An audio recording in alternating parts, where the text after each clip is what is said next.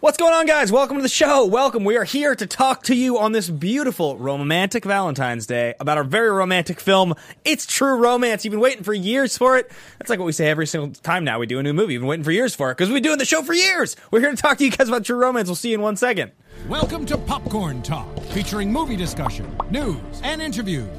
Popcorn Talk, we talk movies. And now, here's Popcorn Talk's Action Movie Anatomy. Yes! Uh, You're like vibing out and also doing your prep work at the right same now. time. I. Yeah. we are welcome. Hello, future Action Army. Hello, Action Army. Happy Valentine's Day to you. Um, Yeah, happy Valentine's Day to you. Uh, I'm lonely and single. If there's anyone out there Uh. that wants to be my date, uh, slide into his DMs. slide into my DMs on Instagram, Twitter. You can find me at Andrew Guy. You can find me at Ben know. Bateman Media, Twitter and Instagram. We're here. We're talking True Romance. Uh, it's been a, whirlwind a whirlwind few weeks, and so uh, We're technically living in the past right now. scheduling got a little mixed up, and we had to uh, figure out a way to, to tape some pre-tape episodes, which Mm-hmm. is never as fun for you guys because you don't get to be in the live chat. And there does, I mean, there is a live chat. We just don't get to interact in a live chat with you. That's the difference. Yeah, I do miss that, and uh, hopefully, hopefully, if our schedules permit, I might be able to. I don't know if you will. I know you're going to be very, very busy um, over the next week, but maybe I'll be able to hop in the chat on Wednesday tomorrow and uh, and say hi to you guys because this is a cool episode. This is a really cool episode for a me. great movie. This is a first time for me, and it's a big one. Yeah, True Romance. This is people love this movie. It's like one of those. That's one of those movies that uh, it is a little bit representative of like another generation, which I think is really interesting and something that I want to talk about a little bit today. Um, this sort of idea, like we're 29 years old, and so we have the movies we grew up with and what was really cool when we were growing up, and the, the but like if you're 45. This movie was cool when you were growing up.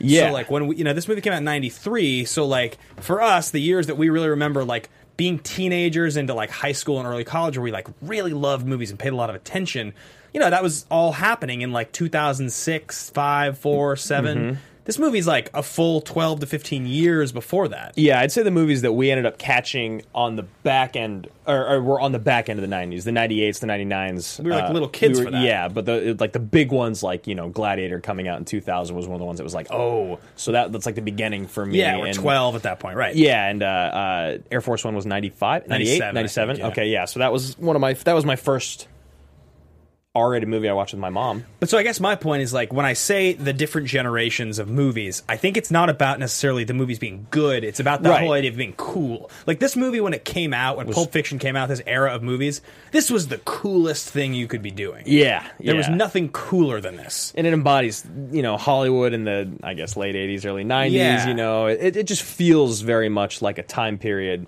and it is cool. It still is cool. Like I guess I guess like equivalent types of filmmakers and movies would have been like when the Royal Tenenbaums came out. That's like a good example of like the cool movie of when we were growing up. That Mm-hmm. all the kids our age were like, "Oh, that movie's so like smart and funny and like you know, it was like Yeah. hipster." Like if you were a hipster, you loved True Romance. If you were a hipster, you loved Wes Anderson. And you like that's the kind of movies people like. Mm-hmm. Who is And it so- now? Is it still Yeah, Wes like who are- I mean, maybe it's maybe maybe it's like Denis Villeneuve or something because Denis- like eh, yeah. he's making like Arrival and he's making Sicario. He's making movies that people think are really cool. I don't know. It's a different time, but th- that's one of the interesting things about this movie is that it really does exist in sort of a moment in time. So we'll get all into that. Uh, this is Action Movie Anatomy, guys, on the Popcorn Talk Network. We talk action movies on this show here on the network that talks movies, pop culture, and doing it by the bucketful. The movies we talk about adhere to four basic rules. Number one, the hero always plays by their own rules. I mean, Christian Slater just goes out and murders someone and then re- robs him and then runs. I mean, he pretty much plays by his He does, rules. man, and he like takes care of business. He's not really scared of anybody. No, and Walken. Uh, oh, the next, the the, uh, the next rule, num- rule number two is the hero and the villain are always the smartest people, villains, creatures, animals, Whatevers, things yeah. in the room. It's always tough in movies like this where you have someone that's kind of just led by a, an emotion, Yeah, like right. a passion. Yeah, yeah, um, yeah. Because it doesn't always mean they're the smartest. They kind of do dumb shit along the way. Yeah, Slater does a lot of really dumb stuff. His decision in the first place was pretty dumb. Like Yeah. he's not he's he's clever. He's clever. You know, he sets up this uh, when he gets on the phone uh, with Lee Donowitz and he's having the whole conversation Yeah. about uh, wanting to open. What is he? The Great Ziegfeld? Uh, no, it's uh, uh, Dublin. Den- Doctor Zhivago. Dr. that's what it is. Zhivago, yeah. Yeah, yeah. He wants to go uh, open Doctor Zhivago, and he's having the, you know that whole conversation. Uh, so he's pretty smart there, but you know he's definitely pretty dumb uh, for leaving his ID in the dead man's hand. Got Yeah. walking the laugh. So Exactly. not the smartest guy. Nope. Um, rule number three: the movie is driven by police, military, political, mercenary figure. He works at a comic book store. Yeah, not at all. No, not at all. And uh, rule number four: the movie contains a minimum of one explosion. I don't think there's an explosion in this movie. There's an explosion of cocaine. a lot of cocaine. There's an explosion Yeah. of cocaine. I laughed out loud when he got pulled over Yeah, and yeah, it yeah, blew yeah, up in his face. like that's an explosion for me. That was great. It's a good moment. It's a good moment. So yeah, this movie uh, naturally doesn't really hit a lot of the uh, a lot of the rules, but that we kind of knew that. And as we go with the show more and more, I think these rules do a little bit adhere to an uh, uh, uh, An older model or older like a s- model. specific model. an older time. Yeah. when we were a little more specific with the movies we chose for the show because. And we covered a lot of those movies, and so now we wanted to be, kind of be able to expand into other movies people love. So that's why we're uh, covering this. So coming up today on the show, we're going to be doing all of your fun favorite games you guys love, like fist bump moment, favorite line. We've also got uh, top five Gary Oldman roles, Oh, Drexel. wait. Uh, it's a hard one, and then we're also going to rank the cameos. This movie has such a crazy, huge cast that uh, we're going to be doing a ranking of who we think the best cameos are in the in the best order. Um, but uh, without further ado, I say we get into the trailer for this film before we watch the uh, you know or talk about the thesis statement. I'm all over the place today. No, it doesn't matter. It's perfect. From the we don't have to deal with a live Top audience giving a shit. And Beverly Hills Cop 2. Love you, Action Army, and Beverly Hills Cop 2. Yeah, right. Clarence? I'm a married man, buddy. A con man. I if love the got the score for this movie. Yeah, it's What so letter? fun. Doesn't Zimmer do some of it? All of it. He does all of it. Oh, Yeah, wow. it's an old throwback to a movie called Badlands from the early 70s. Yeah. Same with the uh, narration. Yeah. Is a throwback to Sissy Spacek. Or what? In- She seems very nice. Can't remember. What are you doing in LA anyway, huh? And a From Badlands. suitcase Same full Same of one. Yeah, yeah. My name is Vincent Coccotti. I work as consul oh. for Mr. Blue Lou Boyle, the man your son stole from. Now, all that stands between them Your son and stole their from. wildest dreams Find out who this wing and a prayer artist is and take him off at the neck. are 60 cops, 40 agents, He's a wild man, this kid Clarence. I like him. 30 mobsters, I haven't killed anybody 30 mobsters. since 1984. and a few thousand bullets. We're all gonna die here. These are cops. The fact that Sizemore just kills him for throwing coffee on the guy yeah, is yeah. amazing. I definitely don't think they should have shown that all three parties meet in that Arquette, hotel room in the trailer. Hopper, Yeah, definitely not. Val Kilmer, Gary Oldman, Brad Pitt, Christopher Walken Slow it down, man. in a Tony Scott film. I think what you did. What a peculiar movie, man. Yeah, It's such a strange movie. Like it. Not since There's, it's and and it, even the marketing you can tell it's kind of uh, Doesn't really, you don't really know what to do with doesn't it. know which direction to go in. You don't really know what you're gonna get. But it's also a True romance. it's a genre that didn't really exist yet. This became a genre for the next 10 years. So I think this is probably a, a good place to jump into thesis statement because uh, it's I'll lead with mine. So thesis statement is your it's your it's your boldest biggest thought. It's the thing about the the movie that if the movie was to come up and you wanted to start a conversation with someone at a party, you'd you'd really stand on your soapbox and talk about this one thing. Yeah, if you only had one minute and thirty seconds to give your point, Yeah. and you can only give one, this would be it. The boldest, strongest statement you have about the film, and and I and I think both of ours are pretty damn bold. Yeah, so I'm going to go ahead and say that um, this is the most indicative film of Quentin Tarantino as a filmmaker ever made. Which is funny because Quentin Tarantino didn't make the movie; he just sold the script. Yeah, wh- what's really interesting is when you first said that, I immediately countered with um, he didn't direct it and he didn't want to direct it. He Yeah. lost interest for some reason, and that for me took away from it. But going and watching this um, for the first time last week, I did realize when watching it, I was like, this is everything about this is so Tarantino. There's tension building, there's there's comedy, there's excessive use of the N word, there is uh, you know drugs, there's a shootout, there's there's all these things. There's these monologues, there's these there's tension building scenes with two powerhouse actors Yeah, and the more I thought about it, because I had the same thought until I realized he didn't direct it. I, I think I completely agree with you. It's like it's funny. The more you watch Tarantino's movies, um, the older he gets, and the more movies he does, the more you sort of realize that the essence of Quentin Tarantino as a filmmaker, it all came from this genre because this is the first script he ever wrote. Uh, Yeah. Poured it over. He wrote a script called My Best Friend's Birthday, which uh, was like in the late '80s, the, his first script he ever wrote, and that became the basis for most of this script. Now, this script was 500 pages, and half of it became Natural Born Killers, and half of it became this movie.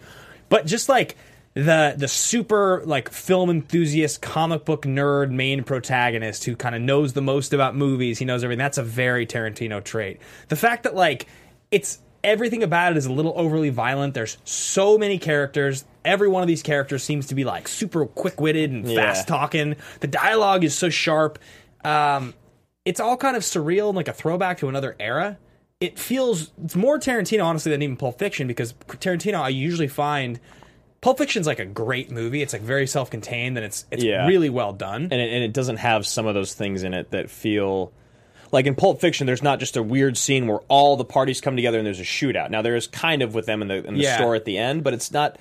You look at Inglourious Basterds. You look at uh, Django Unchained. You look at uh, Seven. What's the movie called? Seven. Hateful or Eight. Hateful Eight.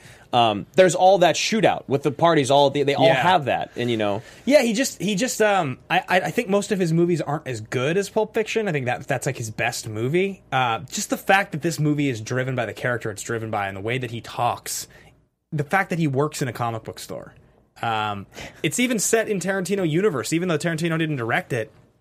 Harvey Keitel in True Romance or in uh, Reservoir Dogs makes a reference to a character named Alabama. Yeah. that's the character. That's her, yeah. Um, the, the like there's there are a couple different connections of the, the various characters. Lee Donowitz is another character that's referenced in another movie. Um, so it's just interesting stuff. I just I don't think that there's really a movie, even ones he directed, that are more representative of him. It just feels like he is Clarence. He wanted to be Clarence. That's the character he is. He's even gone on record as saying it's the most autobiographical Yeah. film he ever made. Yeah, absolutely. And which is why it's so interesting to me that he decided to let Tony Scott direct it, or not even not really let him, but option the script to be sold to have someone else direct it. It- It's very surprising, but um, he even said that Scott just did it basically perfectly, and the only thing that Scott did change was the ending. Yeah. and Tarantino actually liked it more because people loved Clarence and Alabama so much. So, uh, mine, my thesis is going to be a little more broad Okay. and it is, and it is, it is.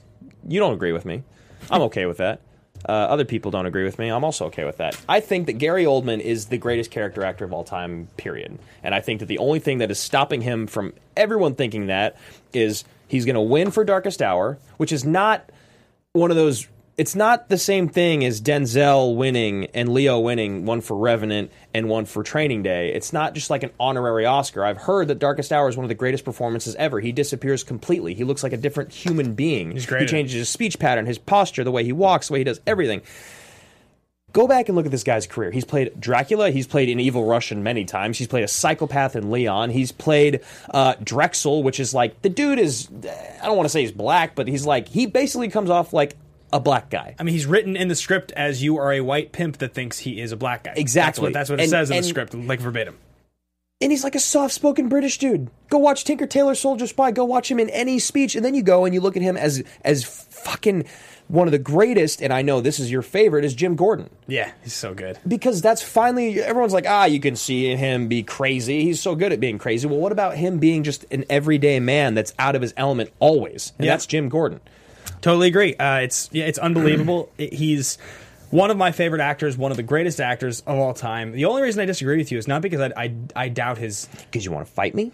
his prowess as an actor. It's that I think it's hard to call him a character actor, which So, which I- is a weird it's a weird distinction. And that's and so on the AMA question, which we're not really going to answer any of them because we're in the past and those in our future. Uh, I did see them though, and I saw that it's like he's played a lead so many times. I mean, all the all those roles you mentioned were like he played Dracula, he played Sid Vicious, he played.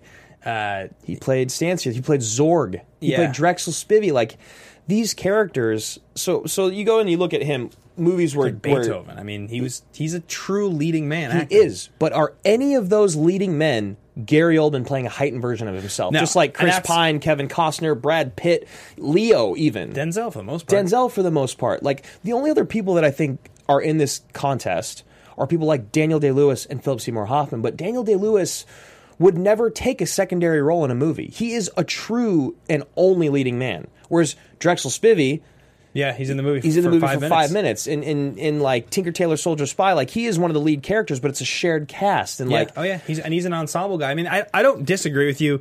I don't Jim disagree with you that much. He's Yeah. I, I think it's a that's a bold distinction, and I will. or or you can say that he's the greatest character lead actor ever. Yeah, or something like that Or because something. all Who of his leads are crazy characters. Yeah, You know? he's he's really a lot more like we thought Johnny Depp was. He's like Yeah. he's a lot more like we thought Johnny Depp was ten years ago, and then the wheels started to come off.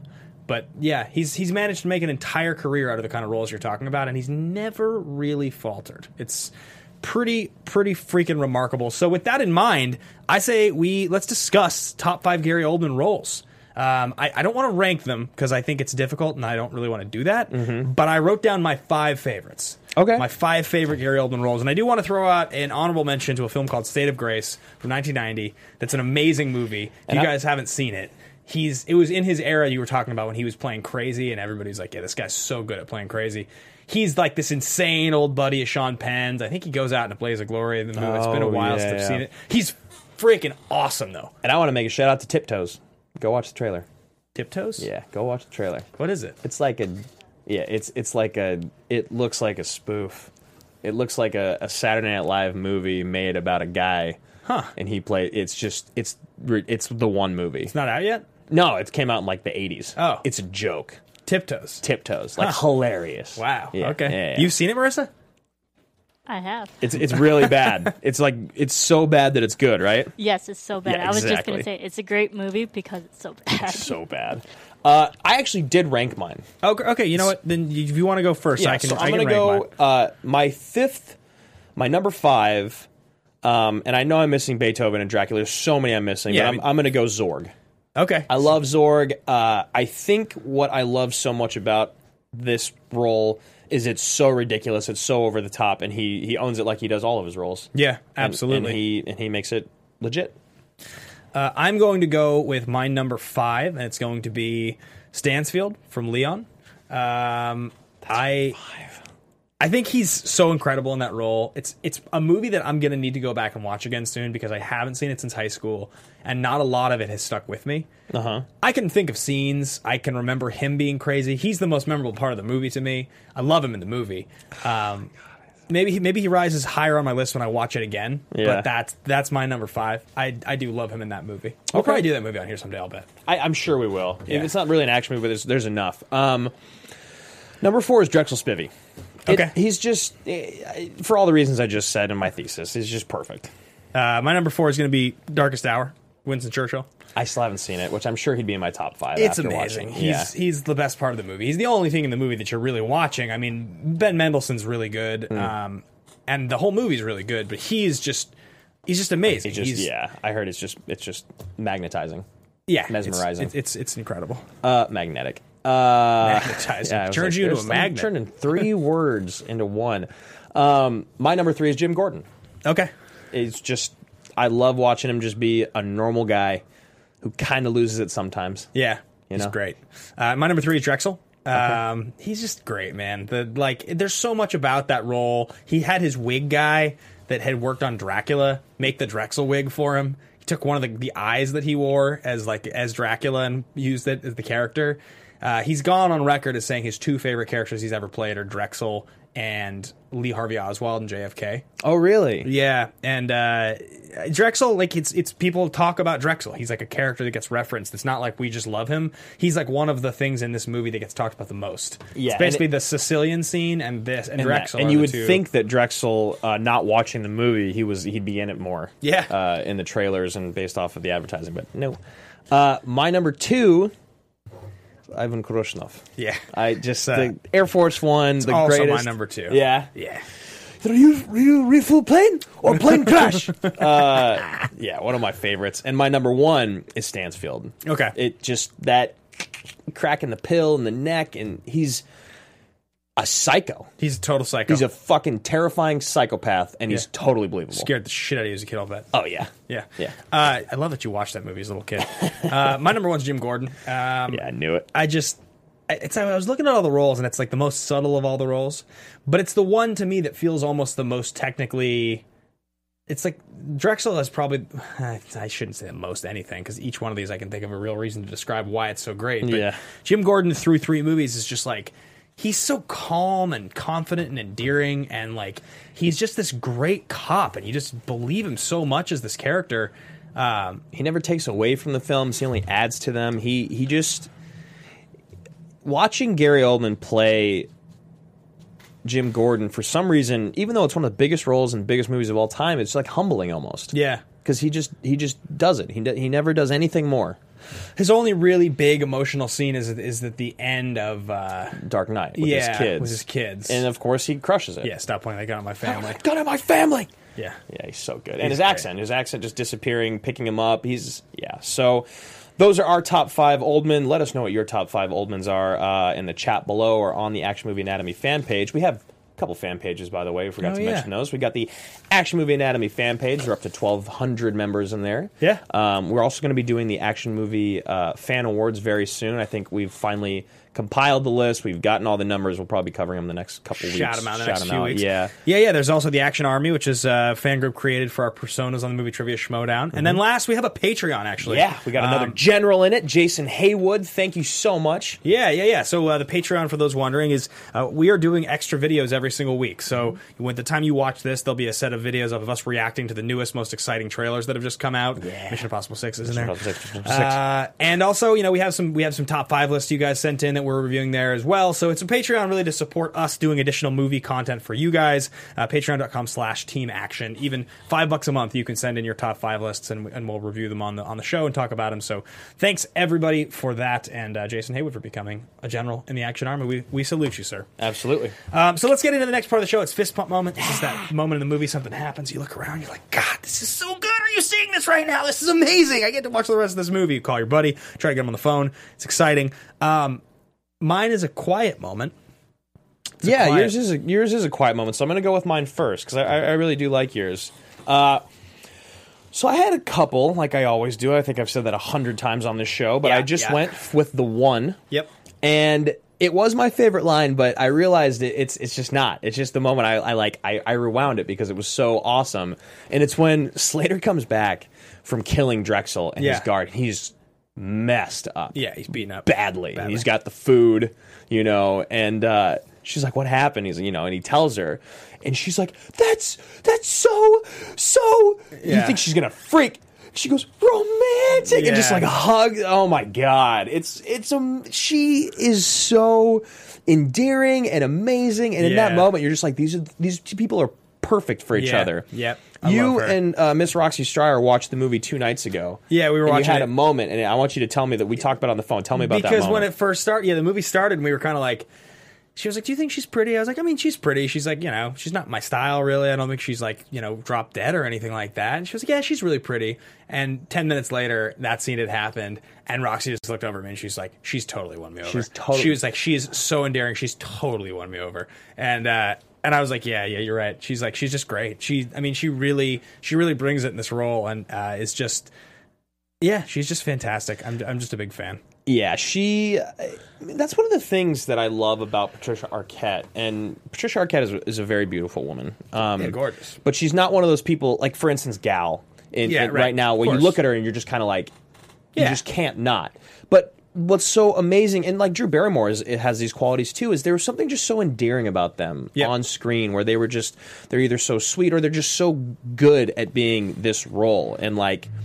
Patricia Arquette as Alabama might be her greatest role ever. Maybe even though she won the Oscar for Boyhood. Yeah, exactly. Yeah, she's she's excellent. She's wonderful. Um, I love her in this movie. Yeah, so that's my fist pump. It's when she goes, "It's so romantic." You know, the line, and you, you- the movie hasn't even started yet. Yeah, you know, like you don't even know what's going to happen. Yeah, So my favorite my favorite moment in this movie, my fist pump moment, is when um, it's when Christopher Walken comes into Dennis Hopper's trailer and he's uh, interrogating him and he's talking to him. It's right before the whole Sicilian monologue gets delivered, and he he gives him the whole line about you know there are 21 there are 20 20 tells that a man has uh, to you know see, to, to know if he's lying and he's like you know whatever women have 27 men men have 20 or something like that or 18 those things is. better than you know, you know your own face. Yeah. Yeah. And uh, you kind of see Hopper pause for a second, and he's already had his hand slashed open, and he's He's sitting punched in the face. He's you know, there's all these guys around with guns, and, and I think there's this moment, and Hopper pauses for a second after he says that, and he asks him for a cigarette, um, and he asks him real calmly, and the way he asks, you can tell what's happening is he's like, you know what, I'm never gonna say a word about my son, and I'm gonna die here Yep.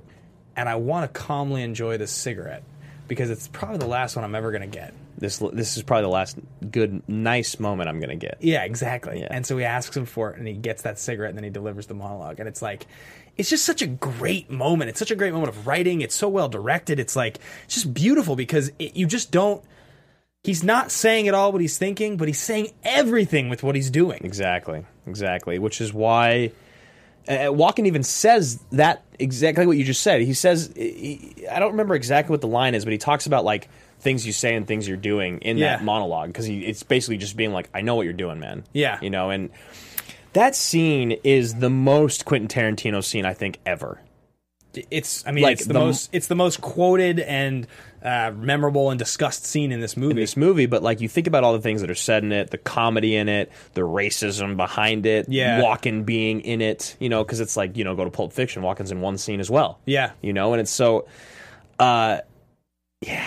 Did you even say your moment yet? No, I did. Yeah, yeah. You did. When It's just when he- when he asked for the I cigarette, just, I just had a moment where I paused and I just thought it was such a great moment. This mo- this movie, honestly, um, in a way that doesn't happen that often when I'm watching movies, I just found my jaw kind of dropped the whole time. Like I felt like I was watching something really magical. Um, Mm-hmm. Yeah. and it's I loved this movie and I, I liked it a lot when I first watched it. And I liked it even more this time through. And Uh, yeah, it just it just felt special. That moment, I remember I, I looked over at Roxy and I said, you know, I think that's my I'll bet you that's my fist bump moment. Yeah. I said honestly, I, I'll bet you that moment of him asking for the cigarette's is going to be the one to talk about.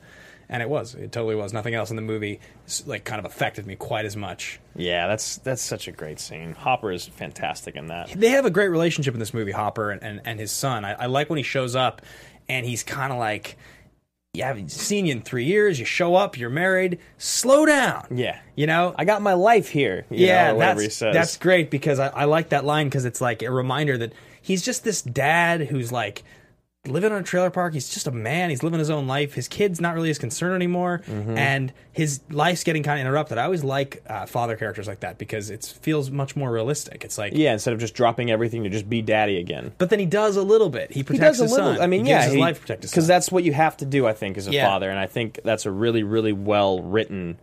Uh, it's perfect. It's Yeah. perfectly well, uh, perfectly written. So, guys, moving on to star profiles, we got Christian Slater and Patricia Arquette, who were both doing pretty well. This was kind of Christian Slater's peak, though. Honestly, uh, in my opinion, because Yeah, he's had a long he's had a long career now. Um, his way up was like should have sort of. He was a big star because with Broken Arrow was like ninety six. Yeah, so it's like really the early to mid 90s is when he's peaking and, and just kind of crushing. He's in everything. So Cuffs is in 92, which I love that movie. I've never told seen you it. about that movie many times. Cuffs. It's an awesome, like, it feels like it's in the 80s because it's 92. uh, he's a cop. It's good, though. It's actually like a really funny, like, fun action comedy. Uh, next, you got Fern Gully, the, la- the Last Rainforest. Of the, assuming I've also you've also seen that film. yeah, oh, yeah, of course. Yeah, yeah. You haven't seen Of course, I've seen Fern Yeah, Gully. yeah. Uh, you know what the best piece of trivia about Fern Gully is? Tim Curry plays the voice of the villain? No, it's the fact that F- Fern Gully came out the same year as Aladdin, and Hmm. Robin Williams did a voice in both movies. He did two animated voices the same year, one of which is regarded as like one, of the, great greatest ever. all-time voices. The fact, like, I can't when I when I read that and realized Robin it, Williams. he does the like the little bat, right? Is that Yeah. the- yeah. Uh, I was like, I couldn't believe that he had done two voices in one year. His his role in Fern Gully is just so overshadowed by the genie. I just love him so much. Yeah. I miss him. Uh, and then on Patricia Arquette, I really don't know her career that well. She's had a very interesting one. She's never really kind of been s- just in the limelight. She's always kind of like dipped in and out. Yeah, she has movies here like- and there she's done. She's not somebody I'm super familiar with. I would say this is probably her most famous movie. Yeah, I mean, because even though Boyhood is is Recent. yeah, it's it's too recent and it's it's too indie. I think. Yeah, I mean, Boyhood did well and people saw it and she was really great in Boyhood. Um, she's just not someone who's had. It's not like when you were looking at Oldman's career and you're like, what are his 10 best? And you're like, oh, these 10 are all amazing. Uh, wow, I have can do five only. Right. Um, I mean, before we move on, actually, let's let's just talk. Well, no, no, actually, let's let's move on. Okay. let's get into production development because um, there's a bit here about um, Oldman and his roles. I included, included some of the stuff that I mentioned. Um, one of the things that I think is really interesting is that he met with Tony Scott Oldman, and Scott offered him the role, and Oldman was like, "I didn't read the script," and he was like, um, "It's your." This is what he says. He's like, "You're playing a white guy who thinks he's black, and you're a killer pimp." Oldman laughed immediately and accepted the role. Yeah. Um, it- I like I like love the fact that Oldman was just like sure. And what's really interesting about him is that Oldman is a lot like Tom Hardy is right now. Olden is a Oldman's a lot like Drexel Spivey. Uh, Tom Hardy right now is very much what Gary Oldman was in 1993. okay. Um, the only major difference is that that Hardy hadn't had Oldman had had like several roles that were like iconic, big, everybody saw the movie type of roles. Like Right. Dracula is the biggest difference, I'd say. You know, it's like if Tom Hardy once he plays. If he had played like a political leader in like an Oscar-nominated movie at this point that was like well well loved, Or like even if the characters from Lawless were like famous, Something. Uh, so yeah, something where people had seen the movie, they'd be very similar because they were both kind of these very good at being crazy, kind of brooding guys, uh, right like in their 30s, kind of in their prime. Everybody kind of just loved him. But if you think about like Oldman, that same year he plays Beethoven. The previous year he's Dracula. Mm-hmm. Like I said, the Professional is the next year. He was already in Sid, you know, Sid and Nancy. That's in the late the late 80s. Romeo is Bleeding. I think is like right around the same time. people He- like that movie. Romeo's is great. He he was in a ton of stuff. He was everybody knew he was a great actor, and he just wasn't quite like a movie star yet. But he was the kind of guy that would show up in a role like this, and that a director like Tony Scott would kill to have him in his movie. Right. He'd be like, "I want you. You're the guy." It's like if you were a director and you had the opportunity to offer Tom Hardy like a ten minute role in your movie as Like, a crazy weird character Yeah. actor, you'd be like anything you want. You haven't even seen the script yet, but just Doesn't what- matter. However you want to play it, you do it. If, if you'll be in my movie as this character, my it would make my life. Which, I mean, the teeth, the eyes, the hair, All the it. skin, the tattoos, the accent, the delivery, like everything about it is. It, it could. It, I don't think that it could have been any better in either of their minds. No, no, it's it's fantastic. all three of them. Yeah. Uh, so moving on to the people that made the film. Uh, so Tarantino. So this is this is uncomfortable. Um, we announced Yeah. this movie. We announced this movie uh, about a week and a half ago, and it was two days before the Tarantino Uma Thurman story had broke broken, uh, which then was followed by the Tarantino Roman Polanski story, which was even worse. Which is even worse. Uh, and we didn't realize that this movie was produced by Harvey Weinstein. So happy Valentine's Day. The show's been canceled. We've been fired. yeah. Um, we don't want to really belabor these two points. En- enough has been said about Harvey Weinstein. yeah. We don't his- really want to put. We don't really want to speak their praises either. So we're just going to do what we do, and we're going to talk about the facts. Yes, absolutely. Um, t- talk. I mean, Weinstein we can just ignore because Yeah, 'cause Miramax made a lot of very, very successful movies, and uh, that's all we really need to know. He's disgusting. Um, Quentin Tarantino wrote this movie, and he was originally going to direct it, and he decided to option that to sell the script. He sold the script for the bare minimum of the WGA rules, the Writers Guild Association, for fifty thousand dollars, and it was soon thereafter announced that Tony Scott would be directing it. yeah, so that's pretty interesting. We can talk a little bit about Tony Scott. If you guys watch the show or listen to the show, you know how much we love Tony Scott. Um, Tony Scott is in your is in your top ten, or maybe even top ten. Yeah, I'll say ten. I think top ten directors of all time. I, I love Tony Scott. He directed five movies with Denzel Washington, all of which I love. Yeah. Um, as well as Top Gun. This movie, he's he's actually a great director. He's like a very unsung director for how great he was, um, and he was able to execute uh, dramatic, beautiful moments inside action movies in a way that very few directors have ever been able to do. He just he had this big budget sensibility, but just he was never going to stop from putting these like really these really emotional, kind of heavy-handed moments into his movies. He would always swing for the fences with those moments, and Yeah. they, a lot of the time they work. Yeah, and and the thing, I'd say most of the time they work, and like uh, those moments are our favorite thing about taking Pelham One Two Three and Man on Fire and Unstoppable and and Deja Vu, and and what it is is he really figured out how to do that. I wonder what would have happened if he were to just direct like a hardcore drama, just straight up. He was never you really know? interested, I right? don't think he could do. He always wanted to do action. He just wanted to have these big, yeah, these big set pieces, and that's but the kind of jobs if he kept getting. was put in the right place to have a film filled with those emotional moments. It might just You be know, too heavy-handed. Might be too much. Yeah. Yeah, I don't know, but uh, he, yeah, so he directed this film. It was written by Tarantino. So at the time, and this is, I think, one of the things that's the most interesting about this movie. we mentioned a little bit sort of the era of filmmaking that this was in. So Reservoir Dogs comes out in 92. It's the previous year. And it was a total festival hit at Sundance. Everybody loved it. Great writing. All the stuff that the Tarantinoisms that we came to know and love were all in that movie. This script was sold was made with a much bigger budget by a director that had had recent successes. I mean, in the previous few years, he had directed Top Gun Yep. and The Last Boy Scout, Beverly Hills Cop 2. He was making movies that were making money, so the studio was going to give him a budget. So he was able to get all these big actors who were on their way up. A lot of these guys were huge already, and a lot of them were sort of charactery guys that had big careers. But what ended up happening from this movie forward is like this feels as much like a Tarantino or more like a Tarantino directed movie than any movie because Pulp Fiction's the next year. Mm-hmm. Roger Avary, who co-wrote uh, this film, ended up directing a film called Killing Zoe a few years later. Oh, yeah, yeah, You yeah. have all these rip-off movies like Eight Heads in a Duffel Bag, Things to Do in Denver When You're Dead, Get Shorty. And then he ends up doing Jackie Brown a few years later. The 90s was just filled with these like cooler than cool hitman crime movies. Everybody wanted to write a hitman crime movie. Um, so much so that Boondock Saints ended up actually getting made, and and and people loved it for some reason for so long. and it's like kind of just the ultimate like fanboy watches Pulp Fiction is like I want to make my own Pulp Fiction. Yeah, that movie was like so highly regarded in high school, and it's just a joke now. It's a bad movie. Yeah, Um, so I think that's that's kind of fascinating. Is that like this movie kicks off that genre in a lot of ways, but Mm-hmm. it's not a Quentin Tarantino directed film. I think that's maybe the most interesting part. yeah. And uh, one thing that I thought was super interesting because I even said to you during it, and it's very reflective of your thesis, is that Quentin Tarantino said he never visited the set of the movie Even once, I know. and that's shocking to me because what I said to you before reading that was, I bet you Tarantino directed it with him on set. It seemed like it. It seemed like it, but All- he sure as hell didn't. Yeah, it's it's also sort of weird that like we, you know we talk a lot about how Michael Bay and Tony Scott there's like a comparison, but Mm-hmm. that Tony Scott just seems to understand drama so much more. Yeah, it's funny that the movies And respect people. Oh, it's funny that all of the movies from that time were bringing in Quentin Tarantino to punch up their scripts. So like Tarantino writes some of The Yeah, Rock and he writes some of Crimson Yeah, Tide. exactly. Um, and he gets he gets brought in to like punch up the scripts. He Which is so crazy that he was selling this script for 50 grand when he was like clearly already been like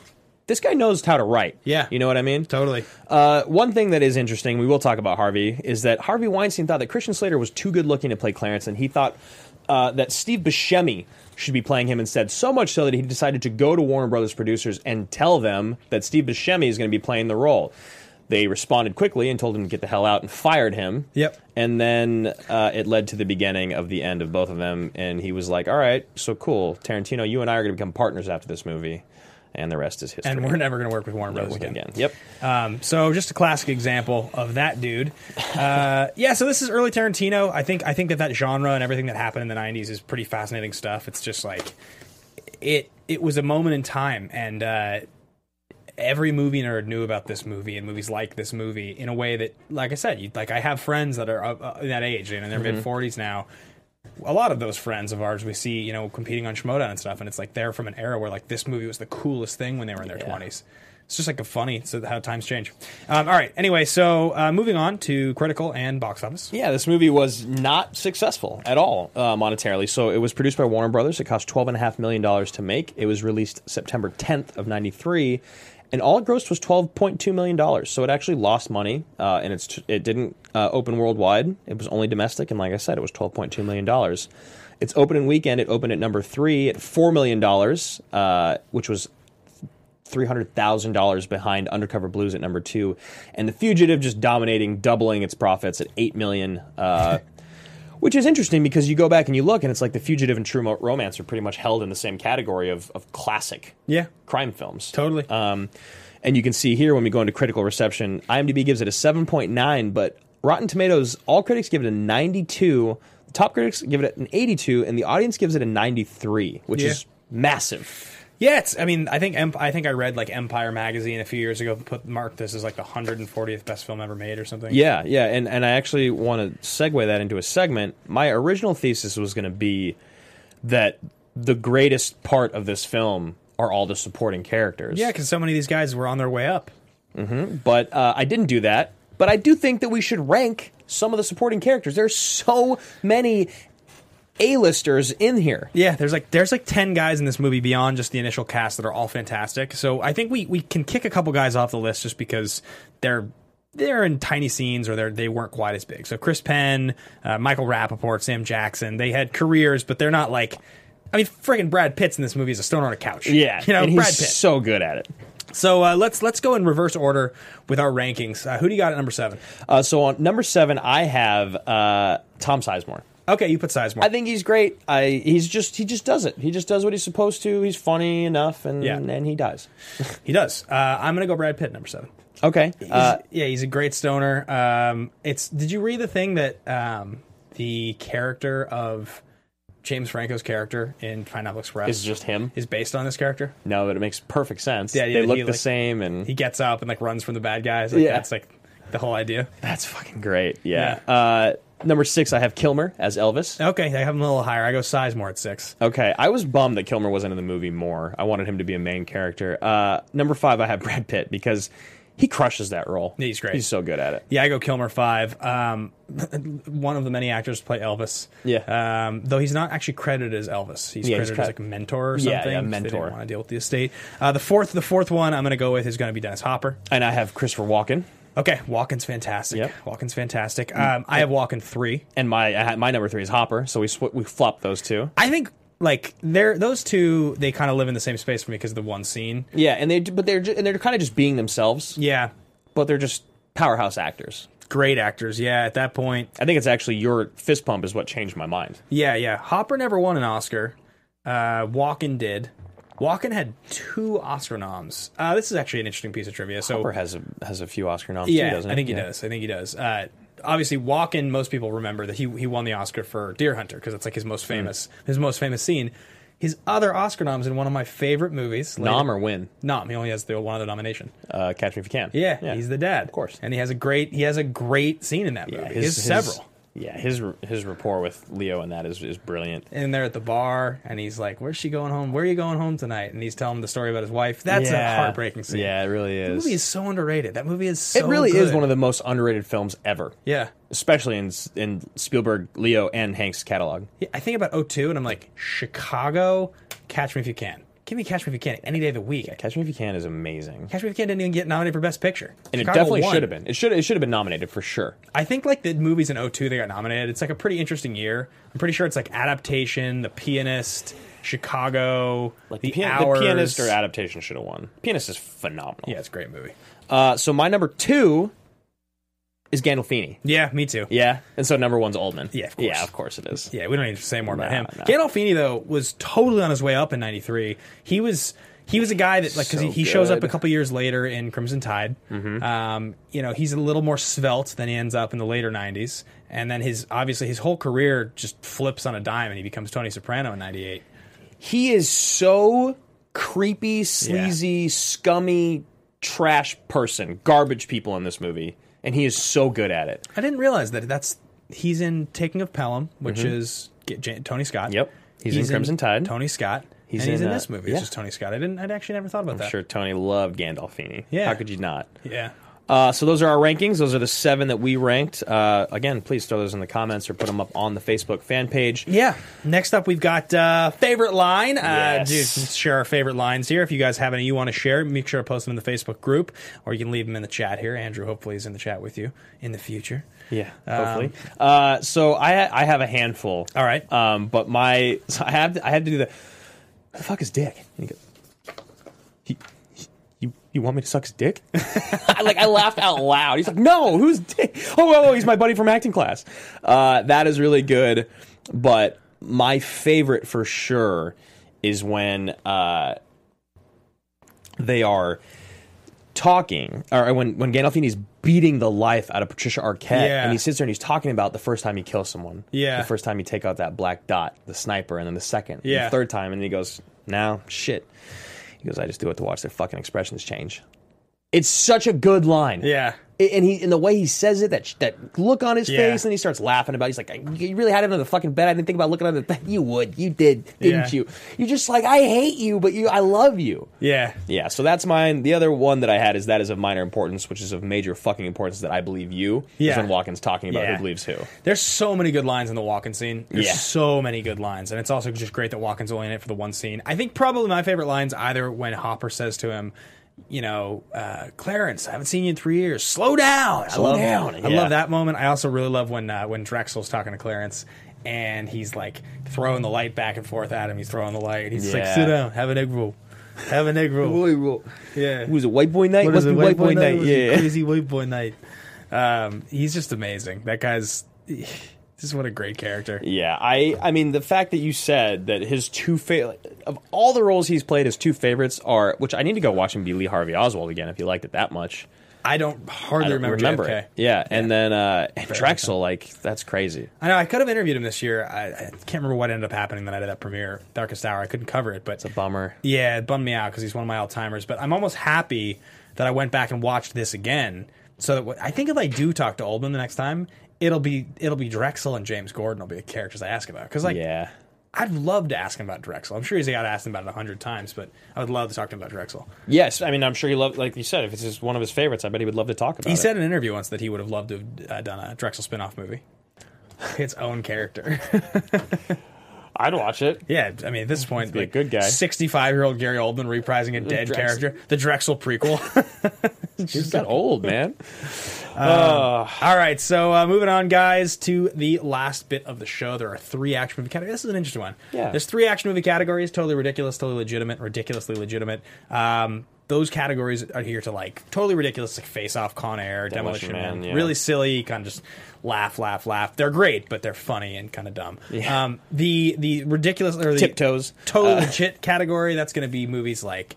The Fugitive, Fugitive, yeah. yeah, yeah, Lone Survivor, maybe something like Terminator Two. We, we put in that category. Mm-hmm, Um, totally held together, and then the ridiculously legitimate, which is the middle category, is like a little bit ridiculous, kind of laughable, s- held together by one really strong component. Whether, Yeah, whether it's like it's- a great performance or you know some part of the story, something re- really engaging. The Rock, Point Break, Speed, movies Predator. like that, Predator.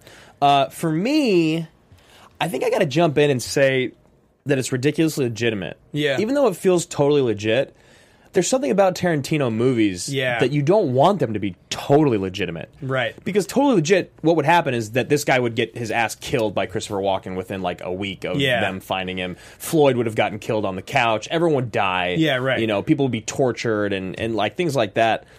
I like that it's a little far fetched. I like that it's kind of like a love story. It's uh, you know, I like that it's a little fairy tale ish. I think I go totally legit. Yeah, that's And- fair. And I think it, it's tough. It's close on this one because I Shot I, in the eye. You know. Yeah, I like want to call it totally, you know, ridiculously legit because, but I think the scenes that you laugh, you're supposed to laugh, and I also think that this movie's so stylized in a way that like it, it just feels like a more classic piece of cinema in a way. Yeah. It feels like it's doing something interesting and unique and different, and like it's it's early on in the process. So it was like by the time you watch even just Kill Bill, he's made enough movies and he's done it for long enough that it's sort of like hard to decide how much of this is like tongue in cheek and how much of the stylized stuff if I I could have a stronger opinion. This movie is like trying to be stylized, but it's also still a pretty traditional movie, just Yeah. with a weird story.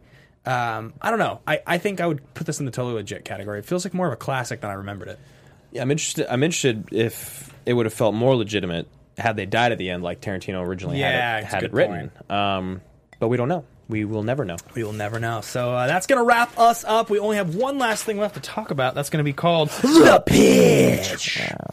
So, we're not actually sure. We think. We think it's going to be Black Panther. I think we're going to be here talking Black Panther next, Next week. There's week. some craziness that's going on. I have to be in New York next week, and I'm trying to sort something out. And I just realized, literally before we hit record, there's a chance we're going to have to air a pre-tape next week. So Black Panther probably. We'll definitely talk Black Panther. It's just a Yeah. question of when. and if it's not Black Panther, it will be Dark Knight Rises. Dark Knight Rises. Yes. which is which is great Which is for everyone. sweet. So- this is the plan. Hopefully, is that we can do Black Panther next week. Yep. And then the following week we can do Annihilation. Yep. The following week we can do Red Sparrow. Probably. Probably if it's Yeah. good. And then the following week we would ideally do Quigley Down Under. because welcome to the action army. Jason Haywood, Mr. General. You is Sir. now a general in the army, and that's uh, one of the perks. Is that uh, if you become a general in the army, at some point you get to suggest a film for the show, and we do it on the show. And the other thing is, is if you are a general and you continue to be a general, or if you're any of the other levels and you, you want to continue doing that, there's other prizes. For instance,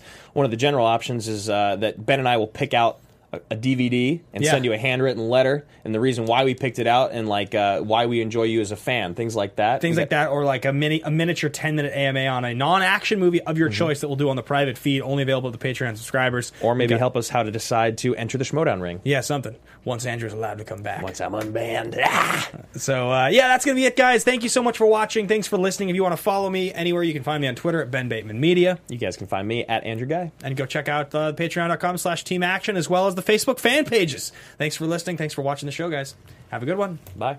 From producers Maria Menounos, Kevin Undergaro, Phil Svitek, and the entire Popcorn Talk Network, we would like to thank you for tuning in. For questions or comments, be sure to visit popcorntalk.com. I'm Sir Richard Wentworth, and this has been a presentation of the Popcorn Talk Network. The views expressed herein are those of the hosts only and do not necessarily reflect the views of the Popcorn Talk Network or its owners or principals.